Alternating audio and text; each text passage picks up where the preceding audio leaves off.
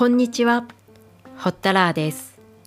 このチャンネルでは台湾をもっと身近にをテーマに日本と台湾をつなぐものなど台湾に関連するさまざまなことを紹介しています。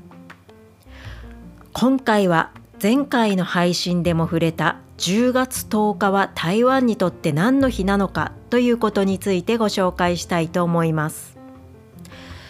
SNS などで10月10日は台湾の誕生日という投稿や台湾の建国記念日と紹介されている投稿を目にすることがありこれに強い違和感を覚えるということに前回触れました。現在の台湾では10月10日を国慶日として式典やイベントなどを行っています。中華民国という名称を聞いたことがある方もいらっしゃるかと思います。人によっては台湾と中華民国は同じという認識をお持ちの方がいらっしゃるかもしれませんがこれは違います。まず台湾の現状ですが今の台湾は戦後に日本が撤退した後中華民国国民党が大陸からやってきて台湾を統治し始めその体制が今も残っているという状態です。台湾を統治する組織、え、組織というか統治機構という表現がふさわしいかと思いますがこの機構の中華民国その体制にあるのが今の台湾です。台湾中華民国10月10日という3つを意識してここからお聞きいただければと思います。冒頭でも触れたように台湾では10月10日を国慶日としていて式典やイベントを行っています。では10月10日は一体何の日なのか。この日は1911年の10月10日に中国大陸で起こった武将蜂起を記念する日です。1911年日本では明治44年当時大陸の地は新王朝の支配下にありました。この頃は王朝末期で新王朝の求心力が徐々になくなっていた時期です。そんな時に王朝は鉄道国有化政策というのを宣言しました。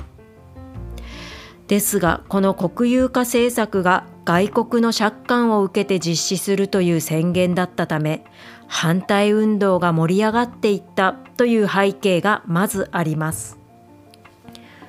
当時は新王朝の打倒を目指す革命勢力が存在しこうした勢力も反対運動に乗じて盛り上がっていきました。ただ新王朝もこの反対運動を黙って見ていたわけでなく軍隊を派遣して鎮圧しようとするのですが軍隊までもが反旗を翻し新王朝打倒の革命派に転じてしまったのです。そして10月10日には武将という地が占領され辛亥革命へと突入していきます。辛亥革命の結果新王朝が滅亡し南京の地で成立したのが中華民国です。中華民国の成立は1912年1月1日。つまり1月1日が中華民国の建国記念日です。10月10日は台湾を統治する機構中華民国が成立する過程で起こった武将蜂起を記念する日というのが正確な言い方です。ここまでの話を整理すると10月10日に武将の地が占領され辛亥革命が起こりこれによって新王朝が滅んでできたのが中華民国。新王朝が滅亡して中華民国が成立したこととこのきっかけとなった武将蜂起が起きた10月10日は台湾とは全く関係のない日ということがお分かりになるかと思います。しかも1911年明治44年当時は台湾は日本の統治下にありましたから日本でした。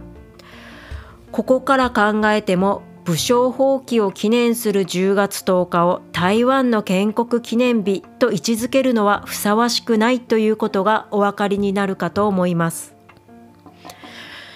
ではここで中華民国と台湾の関係に触れたいと思います。過去の配信でも触れましたが、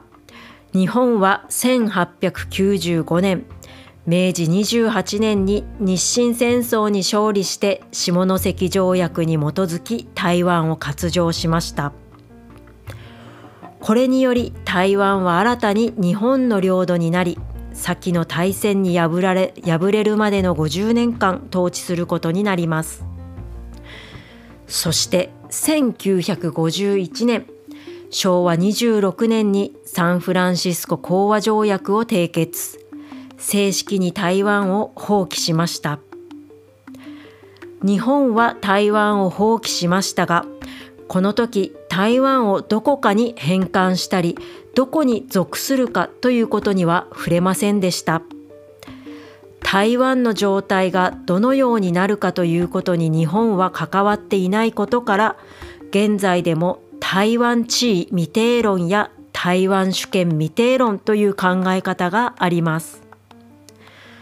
戦後日本が台湾から引き上げ新たな外来統治者として中華民国国民党が大陸からやってきました。当時中華民国国民党と中国共産党は大陸で国境内戦をしていましたが中華民国国民党が追いやられ台湾に逃れてきて1949年から現在に至るまで君臨しているというのが歴史的な背景です。1949年にやってきた外来政権中華民国は憲法を台湾に持ち込み民国歴という暦も持ち込みそして中華民国の旗も持ち込みました。晴天白日満地後期と言いますが、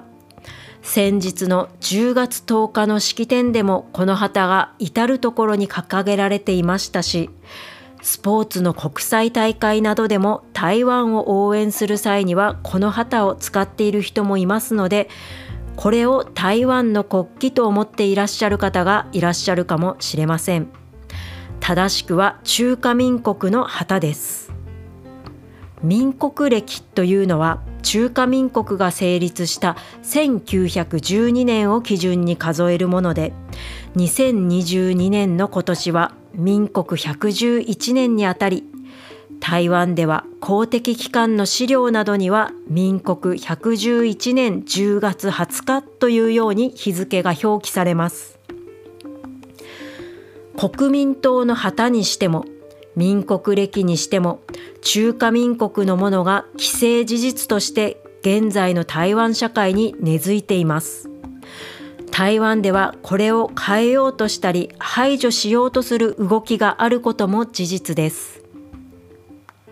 ここまでお聞きいただいて矛盾を感じている方がいらっしゃるかもしれません。過去の私もそうでした。台湾と中華民国は全く別物なのに台湾はなぜ中華民国の憲法などを使っているのか。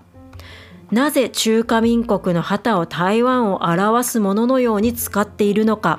理解できないと感じていた時期がありました。今は私なりの答えを出していてこれで自分自身を納得させているという部分もあるのですが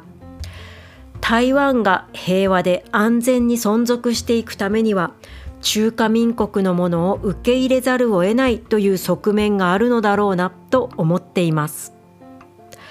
ただこれは今の段階では受け入れざるを得ないということを付け加えておきたいと思います。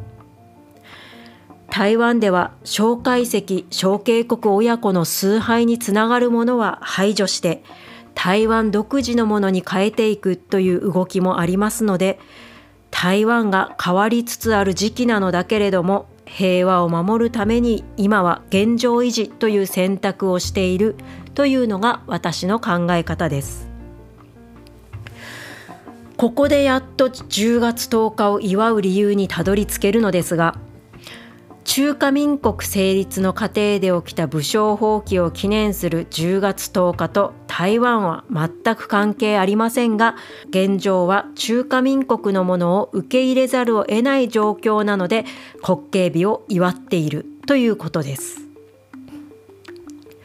10月10日にはイベントなどが行われていますが台湾の人に国慶日おめでとうということは私の感覚では言えません。というのはかつて台湾が日本だった頃先の大戦では台湾人が日本の軍人として戦地に赴き命を賭して戦い3万人以上が戦没しています。日本は敗戦によって台湾を放棄しその上帰属先を言及しなかった。日本人だった台湾の人たちを台湾を放棄したから今日からあなたたちは日本人ではありません。外国人ですと言って突き放しそして日本国籍を問答無用に剥奪し戦後保障もしてきませんでした。これも理解をしておかなければいけない一つだと思います。日本はあの時台湾の人たちを見捨てたということを忘れてはいけないと思っています。ただ私が言いたいのはだから台湾に謝ろうということではなく今の私たちに何ができるかということを考えることだと思います。その一つがこういった歴史的事実を理解すること。そしてこれは私の個人的な思いですがかつて日本人として戦った人の慰霊を続けることだと思います。台湾と中華民国に話を戻すと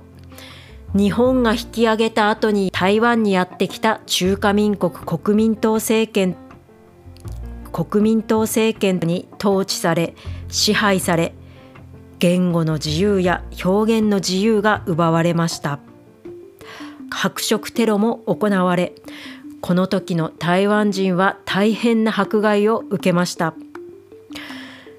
現在の台湾政府は中華民国憲法の下で生まれ中華民国体制を維持せざるを得ないため10月10日も記念日としていますが台湾人による台湾人のための台湾という名称での建国は未だに果たされていません。こういったことを知ると中華民国由来の10月10日の記念日をおめでとうと軽々しく言えないというのが私の感覚です。中華民国と台湾の関係や位置づけというのは人によっても考え方が違いますし台湾の中でも様々な意見があります。これは私個人の考え方としてお聞きいただければと思います。今回もお聞きいただきありがとうございます。ホッタラーでした。